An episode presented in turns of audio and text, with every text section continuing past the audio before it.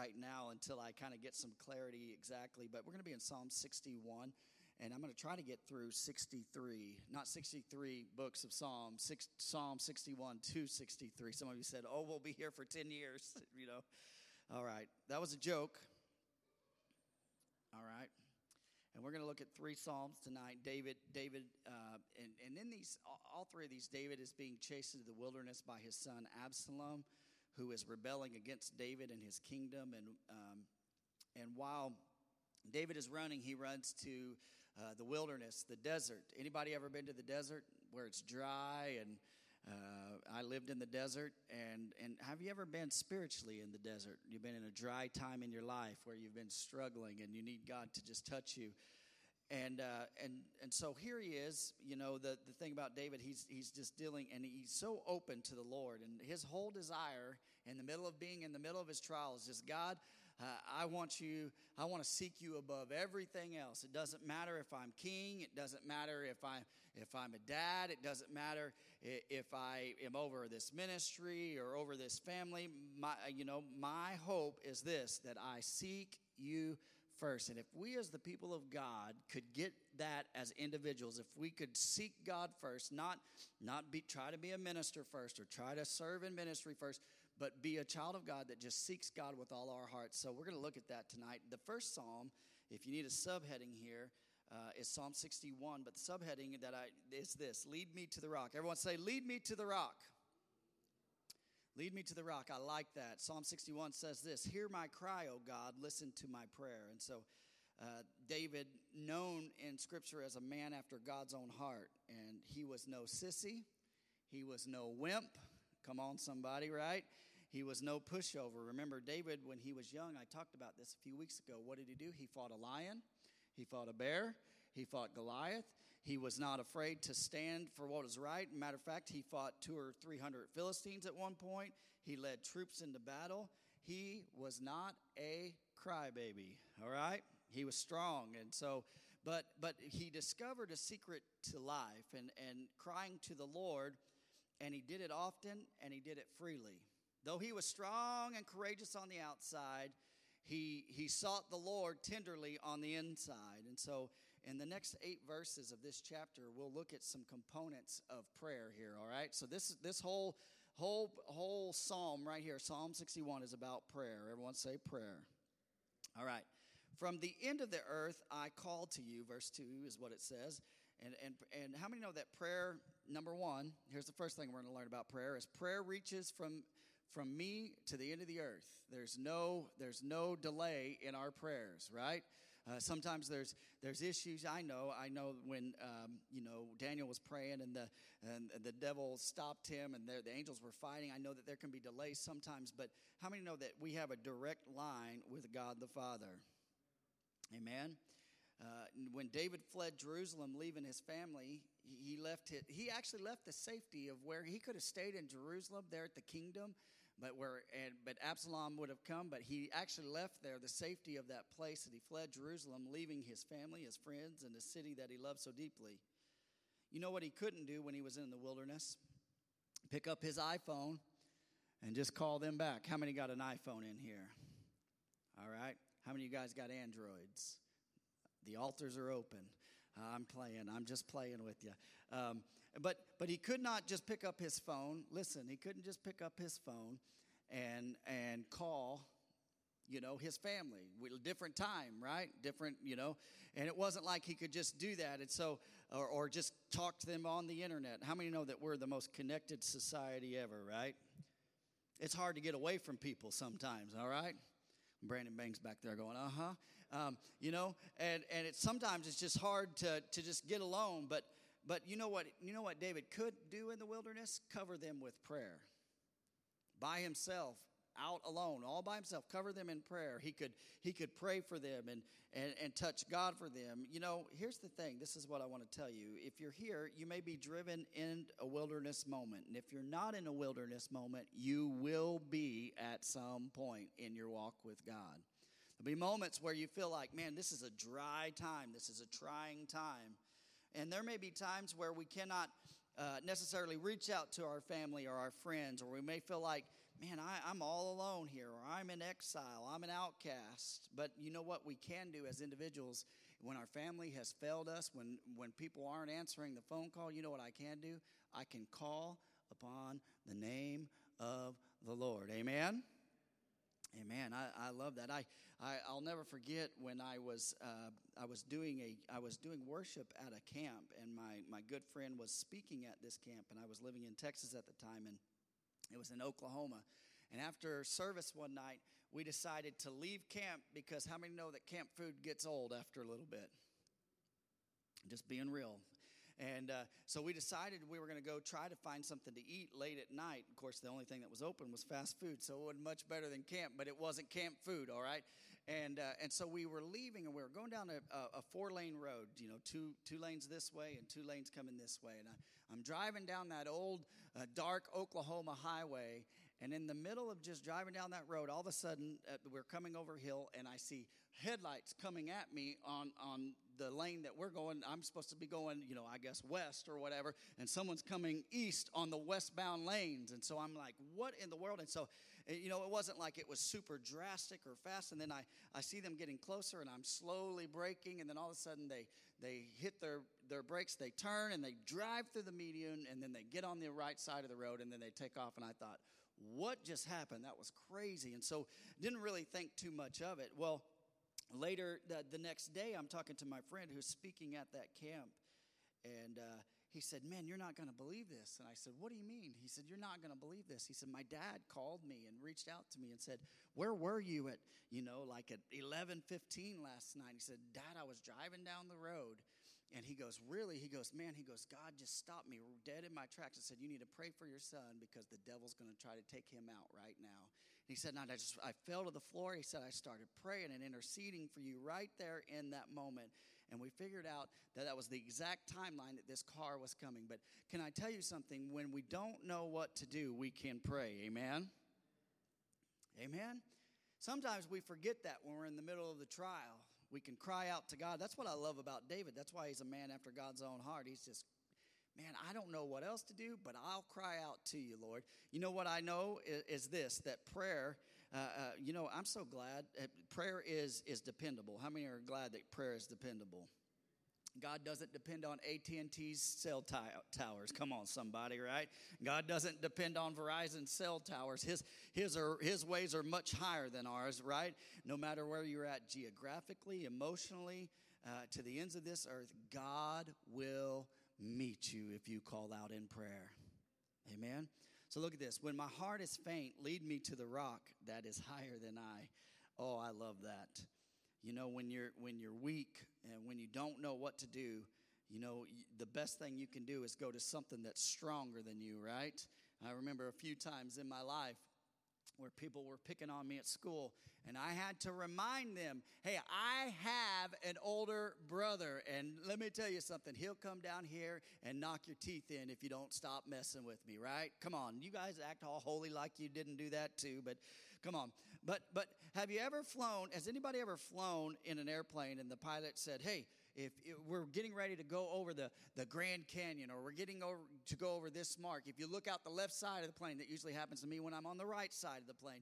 But if you look out the left side of the plane, you can look down, you can see the Grand Canyon. Anybody ever ever experience that? Or anybody ever fly into a big city and you see the skyscrapers, right, from from the top? And it's and they don't look so big when you're flying in, do they? It just looks like, yeah, it's not so big. But you know why? Because your perspective is different. But listen, if you go to that same skyscraper that you're flying in over, and you were to go downtown and you were to walk up to it, you would go, whoo, that's tall. That's a big building. Perspective is is different. And so this is what we have to know. When I'm when I'm down and when I my, my problems seem magnified, they seem huge to us, right? But where God is, he's looking at our things, and he sees these things. Hey, these are not big. But when we elevate ourselves closer to God, come on, somebody. When we get a little closer to the rock of our salvation, when he pulls us up, guess what? We start to magnify God rather than magnifying our problems, and our problems don't seem so big anymore. Amen? Man, when I begin to pray to God, the, he elevates my perspective spiritually, where he's at and what he sees.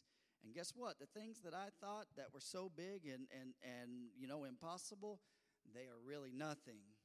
The rock to which we are led, of course, Jesus Christ, amen. The Bible calls him the cornerstone. He's the rock of our salvation. And in prayer, we should pray, God, take me higher so I can magnify you and not my problem or my trial. What I do, listen, I have a tendency to do this in my life, is when I'm going through something, I magnify that thing. I make it bigger than what it is. I, I, I'm, I'm dramatic about it. Come on, somebody, right? Oh, woe is me, and woe, blah, blah, blah, blah. God's like, come on, come up here. Look, okay, you're going to make it. It's not as big a deal as you thought, right? And, and but prayer takes us higher, and it leads us to the next next thing that prayer does is this right here. Verse three, for you have been my refuge, a strong tower against the enemy. Let me dwell in your tent forever. Let me sh- uh, let me take refuge under the shelter of your wings, Selah. So not only does, does prayer reach further, but it takes us higher. Everyone say higher. It brings us closer to the Lord, amen. Uh, it says this, that that the uh, well, you know that, that we're in the shelter of his wings. Psalm ninety-one, you know, uh, those who who dwell, you know, he he covers us. How many love God's covering? The Ark of the Covenant in, in Scripture, it tells us the, the wings of the cherubim, they come together at the top of that.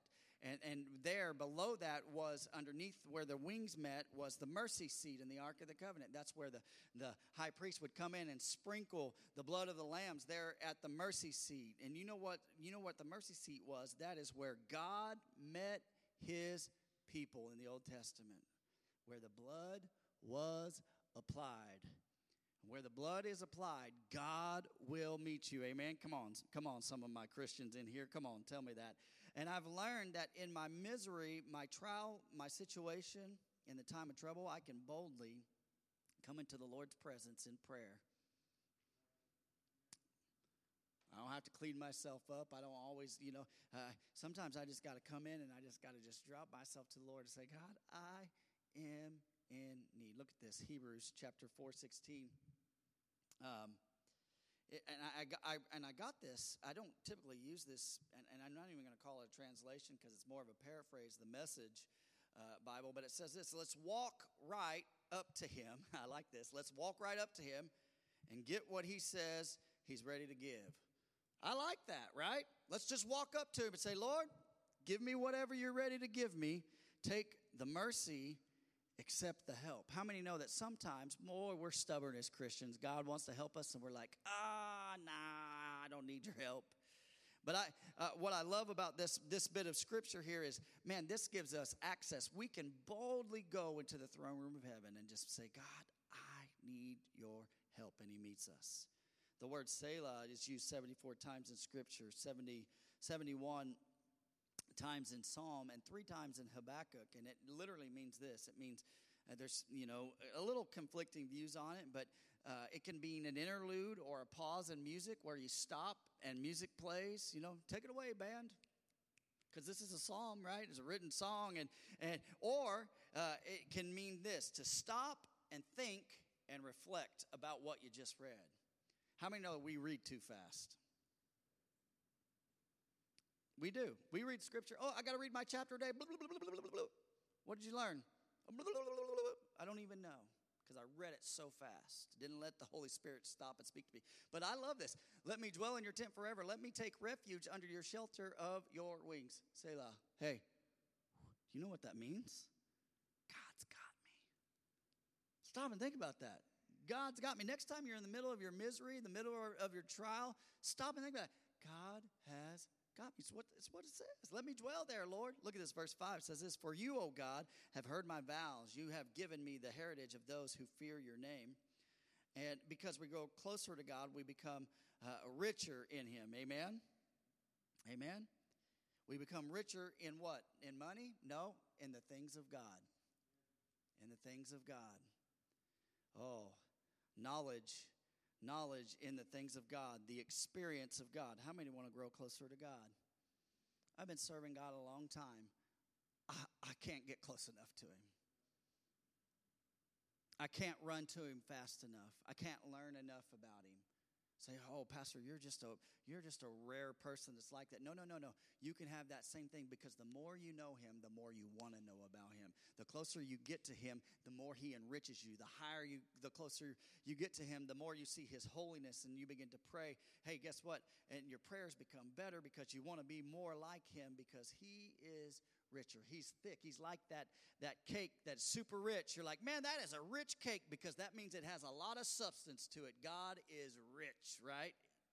I love that. I learned I learned this at a young age, that, you know, when I wanted to, to be better at something, whether it be a sport or uh, playing an instrument, if I wanted to be better at something, I had to put myself around people who were better than me.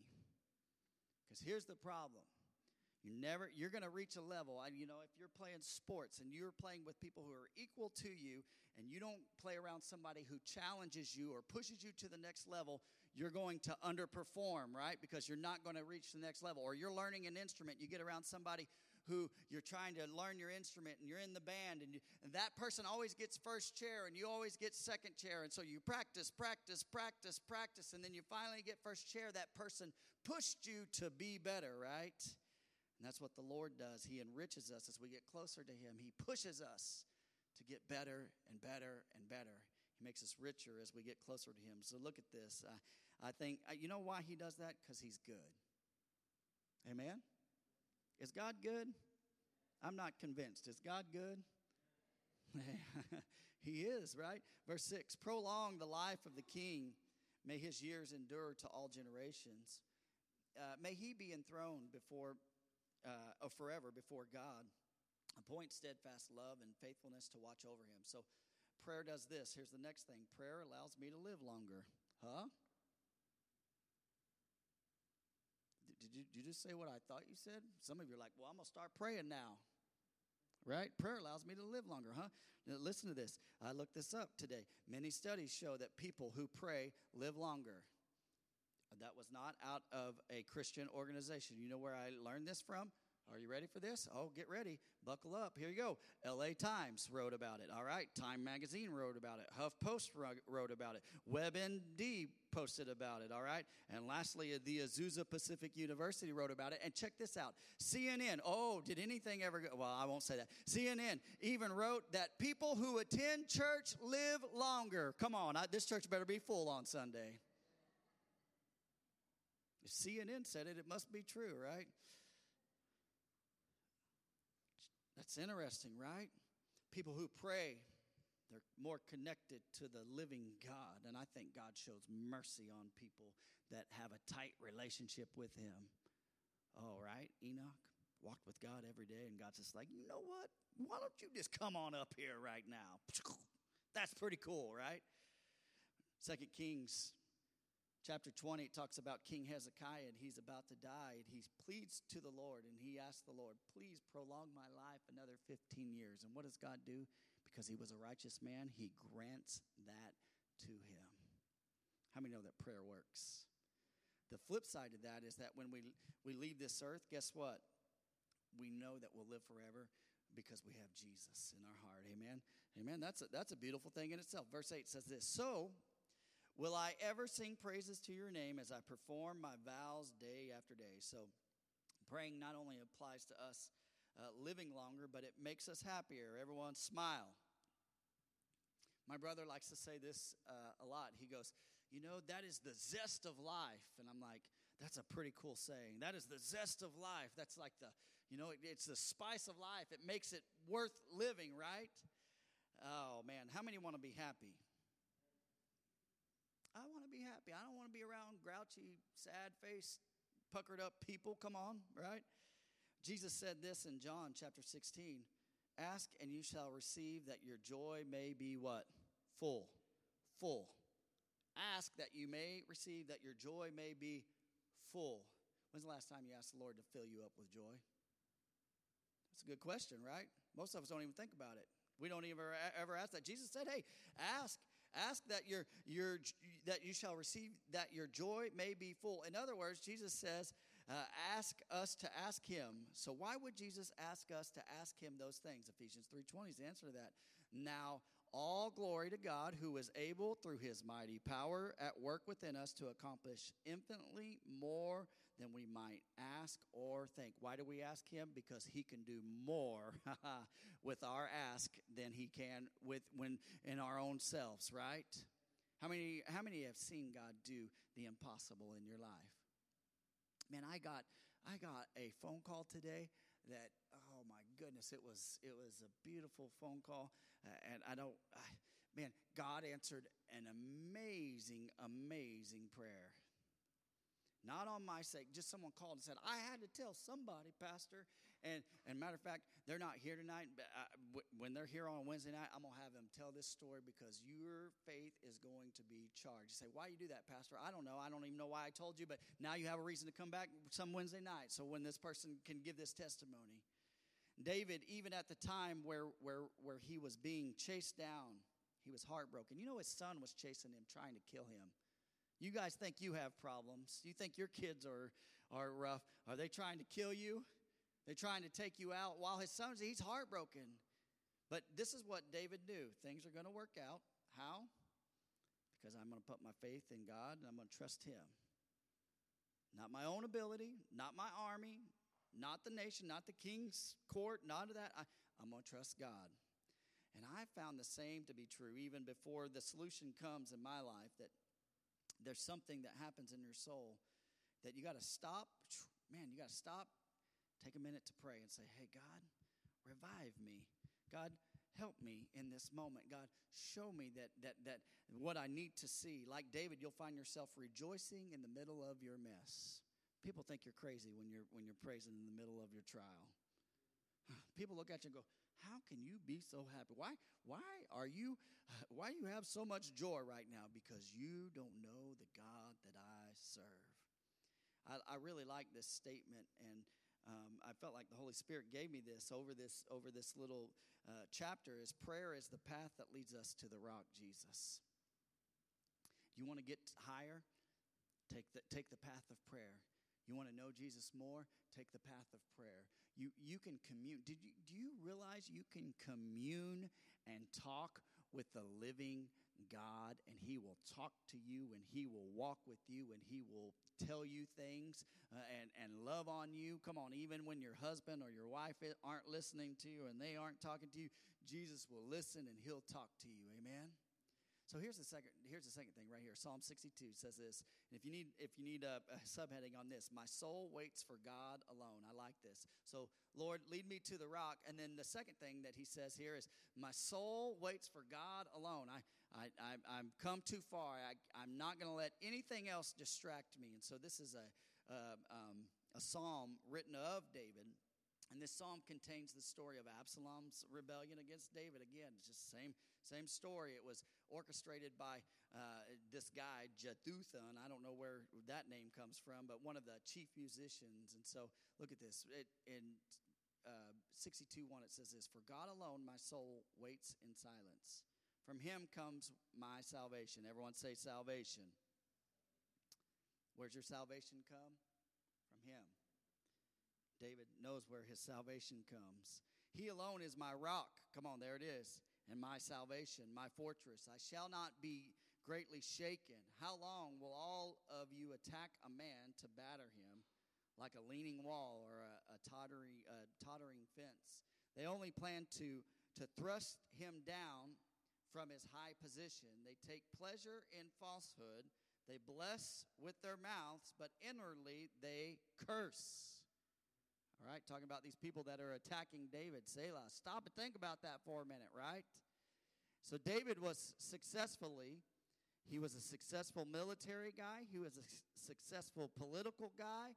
And he had a very successful nation. But what made David great was the leading of his nation to a deeper understanding of God the Father. Hey, we have to seek the Lord. Uh, that's that's the biggest thing that I can give you guys. We can have a strong military. We can have great politics. We can have all this stuff. But the main thing is to seek the Lord with all our hearts. Did David make some mistakes? one hundred percent. But you know what? He knew where to go. So David excelled, uh, uh, though David excelled Absalom's camp, they lied about David. They began to tell falsehoods about him. Anybody ever had someone lie about you? You know what's crazy about this? I, I, I've talked about this. The Absalom is David's son, and here he is lying about his dad. The people sometimes that lie about us are the people that know us the best. Come on. Oh, yeah, I know I'm getting down to the nitty-gritty, right? And he begins to lie about his dad. And knowing this, David here, he gives some advice. I, I like this. He gives advice not to anybody else but to his own soul. Sometimes when someone's lying about us, the best thing we can do is give advice to our own selves. Come on, right? So look at this. He he declares his dependence on God. He's waiting on God. He's in, in silent uh, re- resignation. I'm just staying back here. God, I'm, I'm waiting on you to do what you can do, because if I put my hand in this, I'm going to make a mess out of this. And, and, and if I give it to you, God, guess what? Your sovereign will will be done, and it'll be right. I love that. Oh, man, and we can learn from that, amen? And he's saying this, he's my rock. He's telling himself, hey, God is my rock. He's my fortress. He's my salvation. He's my defense. And listen, I don't have to stand on anything but him. In verse three, he asks, how long do I have to go through this? Anybody ever asked that? God, how long do I have to go through this trial? Lord, this is so frustrating. This is so tiring. And, oh, this person's being such a pain. And, Lord, this boss of mine. And, Lord, this spouse of mine. And, uh, uh, right? You know, one of the things that Novak does when it, we have bad weather and the wind blows, and me and Tristan can be in our room, and, and the wind starts to pick up, and he'll come in and he'll open that door. He won't even knock. He'll open the door. He walked in the other day when it was windy, and he walked in. He didn't say a word. I knew what was going on. I said, you'll be fine. You know what his question was? How long is this going to last? You know, when I was growing up, we didn't have that option. Our phones tell us now, oh, in twenty minutes it will stop raining and blah, blah, blah, blah, blah, blah. When I was growing up, it was like, you know, you didn't know what the next thing was going to be or if it was going to get worse. But Novak, he always wants to know, how long is this going to last?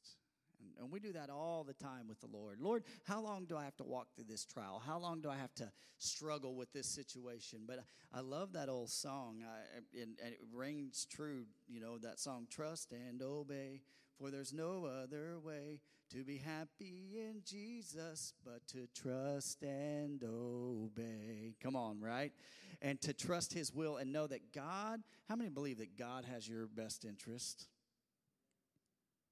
Do you really trust him? Because sometimes our actions don't show that we trust him. Come on. So look at this. Verse five says this, for God alone, O my soul, wait in silence, for my, my hope is from him. So in verse one, David said, my soul waits on God. Here in verse five, he tells his soul, hey, wait on God. He's telling himself, hey, wait on God. Anybody ever do that? Hey, you, you say in your mind, don't say T J, but you say, T J, wait on God.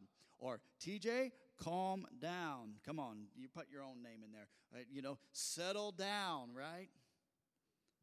And that's what he's saying there. It is, it, it's as if he's saying, I, I know it theologically, but Lord, help me to walk this thing out practically.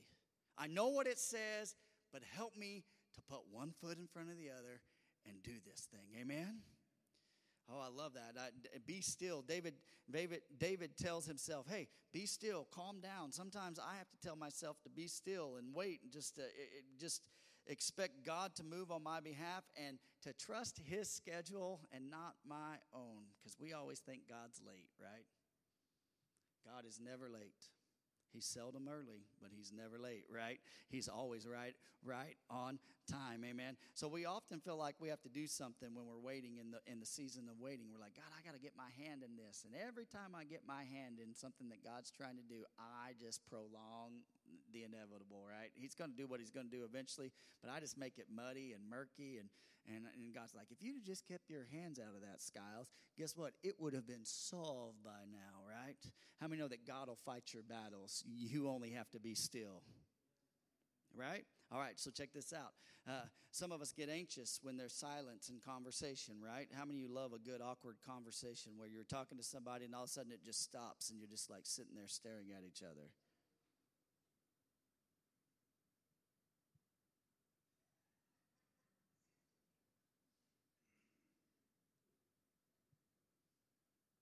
It's awkward, right? Waiting, right?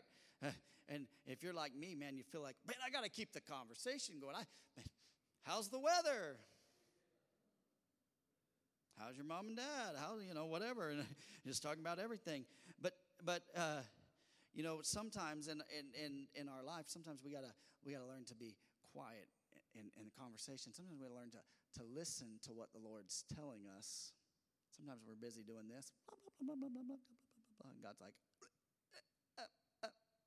oh, good to see you. I'm trying to get a word in there, but uh, you, you wouldn't be quiet long enough, right? And we do this in our lives, not not moving or acting fast enough, so I'll act, God, on your behalf. I'll say something. Come on, right? Sometimes there are moments uh, uh, where we, we are moved in faith. Don't get me wrong. There's moments where we got to move in faith, where God is prodding us and pushing us. But some most of the time, a lot of the times, God's waiting on us to learn to wait on him. Hard to do. Oh, I can't tell you the times that I've acted. I've, I've been in ministry a long time.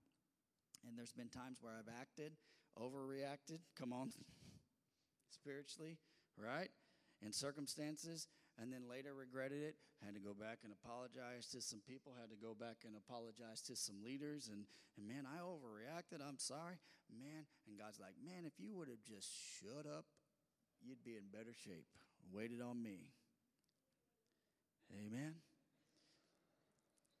But I have never, listen, listen to me. I have never once regretted waiting on God. It's been hard, but I but when he comes through, whew, it's always right. I have never regretted waiting on him, but I but and so I want to tell you that. So the word hope in the in the King James Version, it says expectation. I like that in that verse. It it says, for God alone, oh, my soul waits in silence, for my hope or my expectation is in him.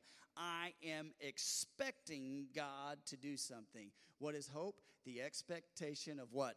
Coming good. You've heard me say that a million times. Hope is the expectation of coming good. And so then if that's the case, if your hope and your expectation is God, then you let God be God and you be you and you sit back and you just wait and let God do what he's going to do. Amen. Verse six, he only, he only is my rock and my salvation, my fortress. I shall not be shaken. So if you follow the order here, David does. And what he's saying here is he tells his soul, hey, wait and be still. And then he tells his soul, hey, not only wait and be still, but be sure, be confident, be confident, be sure. In verse two, he's, he said, I shall not be greatly moved or shaken. But in verse six, he says, I shall not be shaken. He's he's saying David is stabilizing his own soul. Hey, it is going to be okay. Some of you talk to yourself all the time, right? And David's telling himself, it is going to be okay. We're going to stabilize because God is a sure foundation. It's going to be all right. Hebrews thirteen, verse five through six, it says, for he has said, I will never leave you or what? Nor forsake you. Verse six. So we can confidently say, the Lord is my helper. I will not fear. What can man do to me? That's trusting God. Did you catch that? He, he said that in the past tense. He said, I will never what leave you nor forsake you. He said he'd be there. So I tell, uh, you have to tell yourself, God said he would never leave me. So that means that he is always walking with me. Amen. He also said all things. Look at this. He also said this in Romans eight twenty-eight. All things work together for the good to those who love God, right? He also said this in Philippians four four, uh, rejoice in the Lord always. And again, I tell myself what? Rejoice. Come on, some of you need to tell yourself, put a smile on your face. Start rejoicing because you're alive today. Maybe things aren't perfect, but you're alive. God's not done with you yet, right? And we can all do the same. I, I say that uh, uh, all to say this, that David, though he didn't quote those New Testament verses, he spoke things to himself and said, hey, I, I can do this, but I need to tell my soul, quiet down, get ready, trust God, and let God be God. Look at this, verse seven. On, on God rests my salvation and my glory. My might, my mighty rock, my refuge is God. And David said this in the last seven verses. He said, be still, be sure. And here he's saying this, be strong. Everyone say, be strong. How can a believer be strong? You got got to know where your strength comes from. Where does our strength come from? My strength comes from him. Nehemiah says, the joy of the Lord is my. Be strong and courageous and do not be afraid, for the Lord God, what he goes with you each and every day. He he has not given us a spirit of fear, but of love, power, right? Come on, right? And and, and you got to, sometimes we got to get that theological mind and get that up here, what we know, and get it down here in our heart so we can walk that thing out. Amen? We, we can do the same. Verse uh, uh, uh, verse eight says this, trust in him at all times. Trust in him some of the time. No? Trust in him when you feel like it. Trust in him when things are going good. No, no, no. Trust in him in what? A L L. All. All times. Good, bad. Oh, people, pour out your heart before him. Woo-hoo-hoo-hoo. God, I'm coming to you. Here it is. Right? Pour out your, your heart before him. God is a refuge for us. There it is again. Selah. Stop and think about that for a minute. Trust him all the time. Pour out your heart to him. Think about it. God's your refuge. Think about it. Think about that. Trust in God at all times. And David's telling us. And, and, and let me ask you this question. When was the last time you remember pouring out your heart before the Lord? Whew. Where you just said, ooh, God, here it all is. Whew. This is going on. This, Lord, I'm struggling. God, I, this is where I'm at. God, I, I, I str- I'm struggling with this thing. God, I, I, I, I, I, Lord, I need your help. Lord, I, I'm falling apart. Lord, the seams are, are stretched, and I feel like I'm about to break. I'm not talking about uh, pouring out to God in your daily devotion. Those things are great, and that's great, but I'm talking about crying out from the depths of your soul. When's the last time you cried out from the depths of your soul? Somebody say, well, I'm just not wired that way. I promise you, if you're broken enough, you can and you will. See, well, you know what keeps me from doing that? You know what keeps you from doing that? Pride. Well, what will people think? What if my kids hear me in my room on my floor crying out to God? Good. Show them what an example it is to pray, what it is to trust in God. See, uh, if you do that, I guarantee you this, that you will find that God is truly your strength. And so, uh, you know, verse nine says this, those of low estate are but a breath. Those of high estate are uh, a delusion. In the balances, they go up and they are together, lighter than a breath. I know that's a lot to unpack. That seems very confusing. So when we're in trouble, what do we do? We often seek help from man, right? I'm struggling. Man, I'm struggling. Mark Lynn, I'm struggling. I need to talk to you, right? Mark, oh, he's not answering. Okay, I'll call Stephen. No, he's not answering either. Brandon Bangs, I'll call, right? And I start calling people, and I'm I'm looking. Cool. Sometimes when we call people, we're looking for people who will just sympathize with us. Come on, and, and rather than tell us what we need to hear, come on. I know I'm stepping on some toes there, but uh, but but what we do, come on, we often seek people before we seek the Lord. Right? We often seek help from other people before we seek the Lord.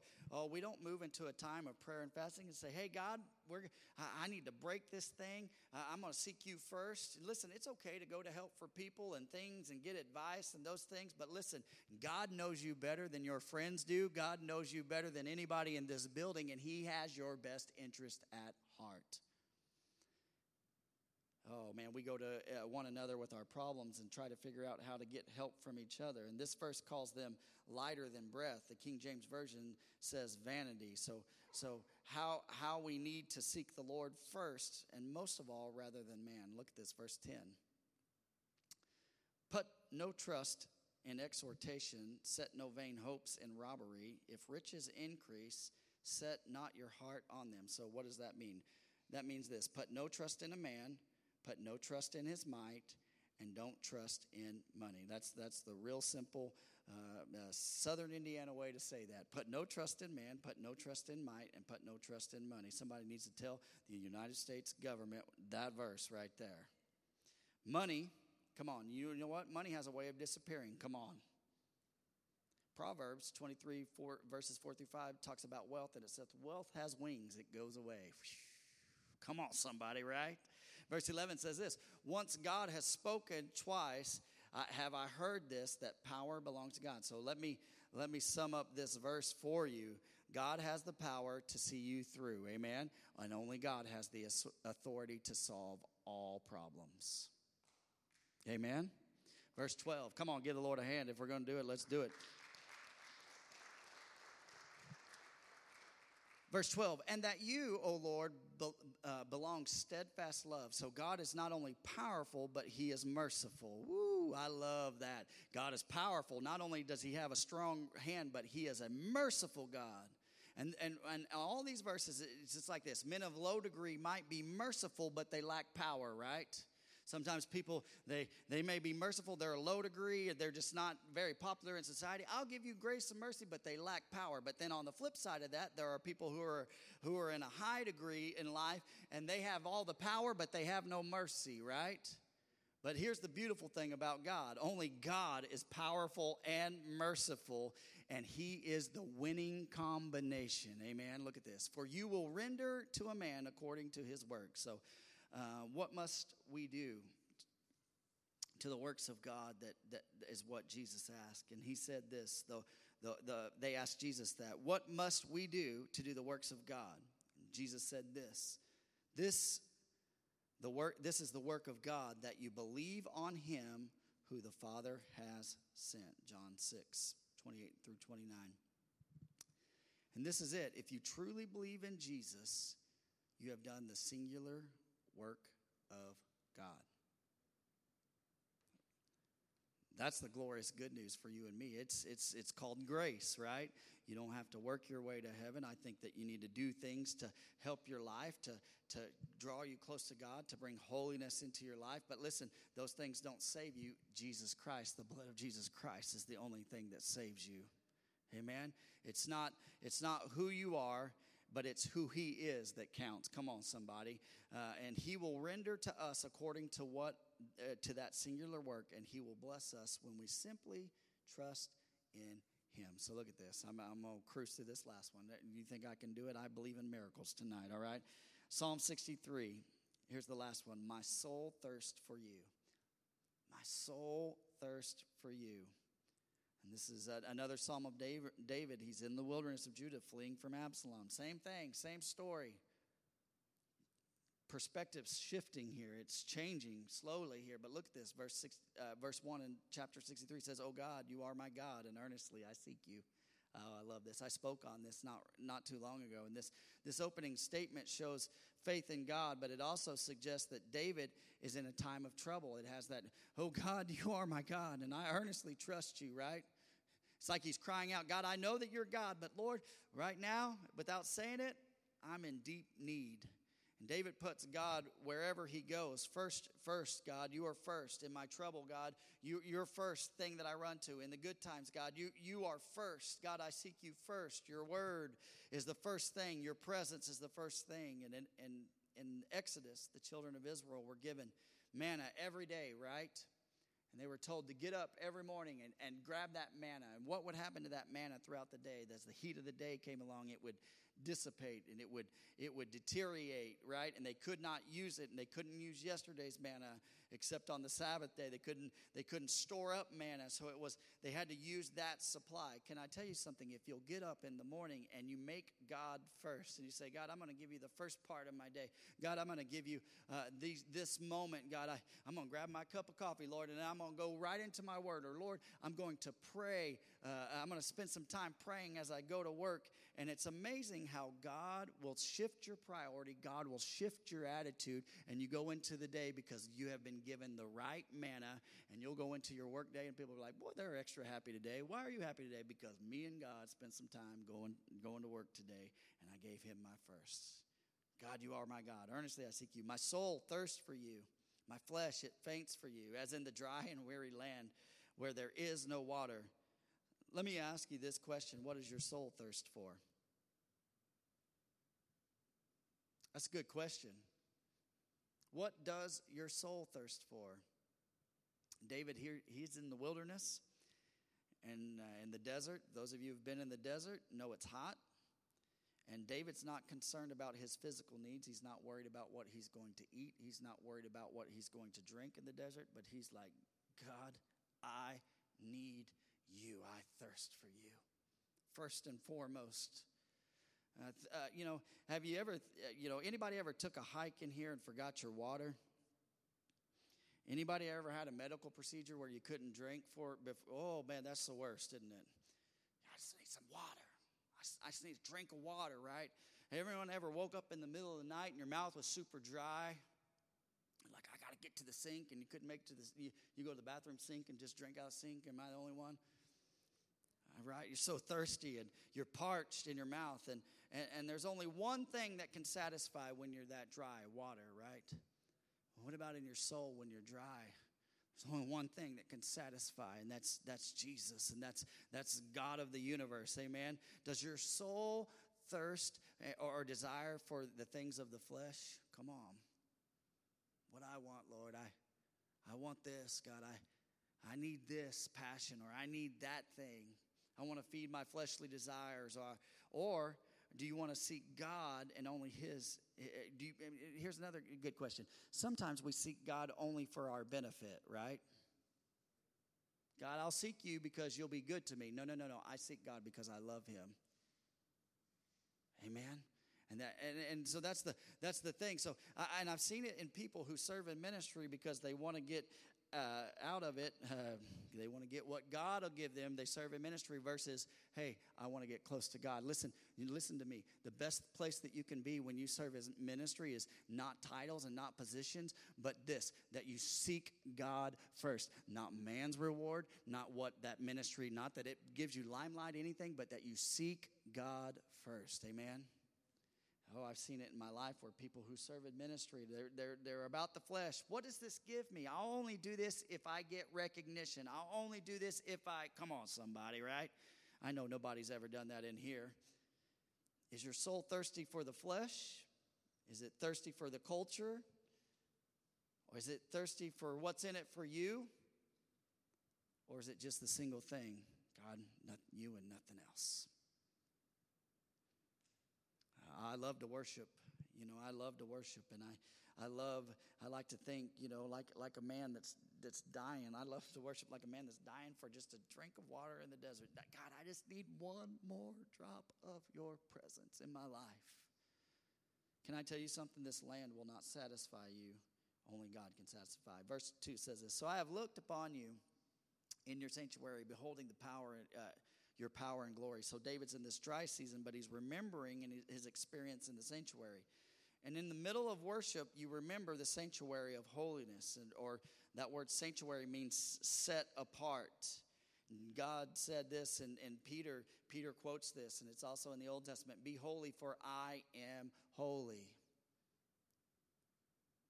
You know, God's called you to walk in holiness. Ooh. We talk a lot about grace, but God has called you out of your sin, set you apart so that you'll live a holy life. Be holy, for I am holy. When when we come in with consecrated hearts, oh, man, we're more in line with what with the holy God. I'll never forget when we went to Guatemala this last trip. I, I was reminded, I was just thinking about this.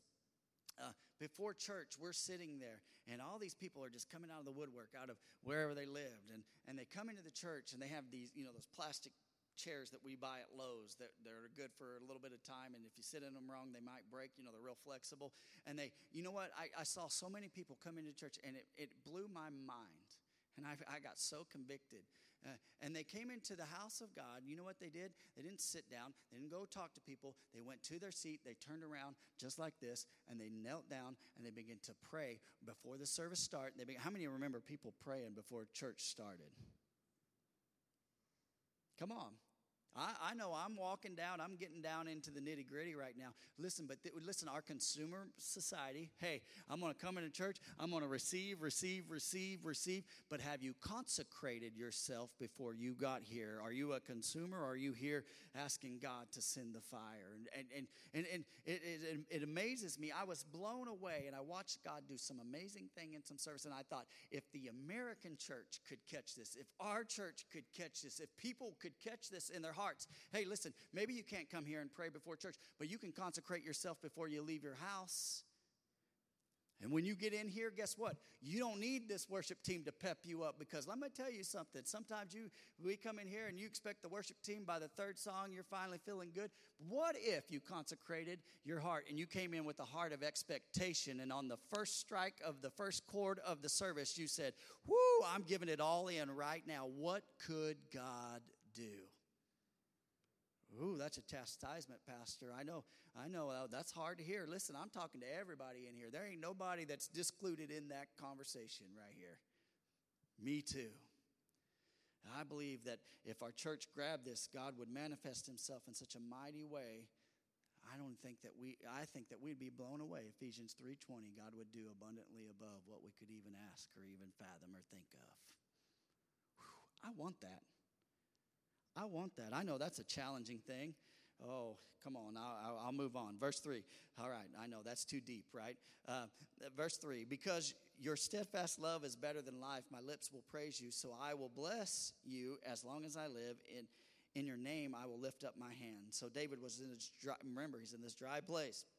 But he sought to bless the Lord.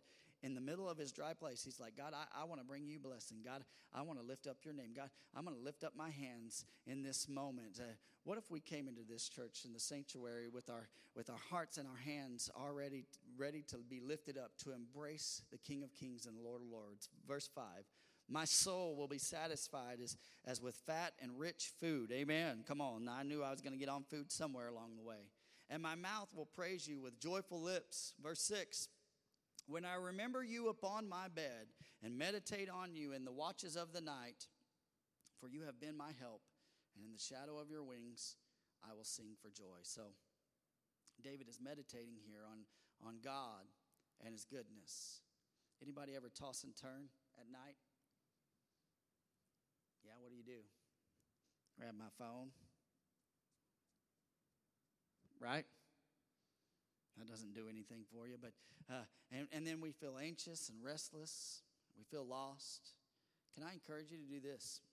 Next time you're feeling anxious, feeling a little bit uh, undone, kill the distractions and just begin to think and meditate on, on, on your favorite Bible story. I don't know what your favorite Bible story is. Think about the woman with the issue of blood and think how God redeemed her after thirteen years of, of being sick, that God, uh, that Jesus set her free. Think about the blind man who, who could see, and think about the goodness of God and begin to think on those things. And, and you'll be encouraged. Come on. You'll be encouraged rather than being consumed, come on, by, by media or whatever you're looking at, the bad things of life and all these things. But think of the goodness of God. Everyone say, think on the goodness of God. Verse eight, look at this. I'm almost done, I promise. My soul clings to you, your right hand upholds me, but those who seek to destroy my life shall go down in the depths of the earth. They shall be given over to the power of the sword. They shall be uh, a portion of jackals. So you've heard me talk about this before, and the term cling here in the in the King James Version, uh, it it or in the King James Version says to run after hard. Run after hard, to cling to, to run after hard. It, and um, I used this illustration, and I spoke on this this particular thing. But when Naomi told Ruth and Orpah to return to their homeland after their husbands had died, to Moab, Orpah kissed Naomi. The Bible says, but Ruth clave to her. Ruth ran after her, and she said, you know, your people will be my people, and I will be with you, and I will walk with you. She followed hard after her, uh, after Naomi, her mother-in-law.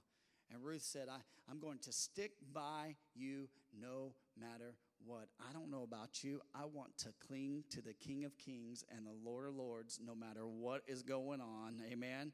And for for better or for worse, whatever the situation, for fruitful situations and unfruitful situations and tough times and good times, I want to cling to the King of Kings and the Lord of Lords day by day.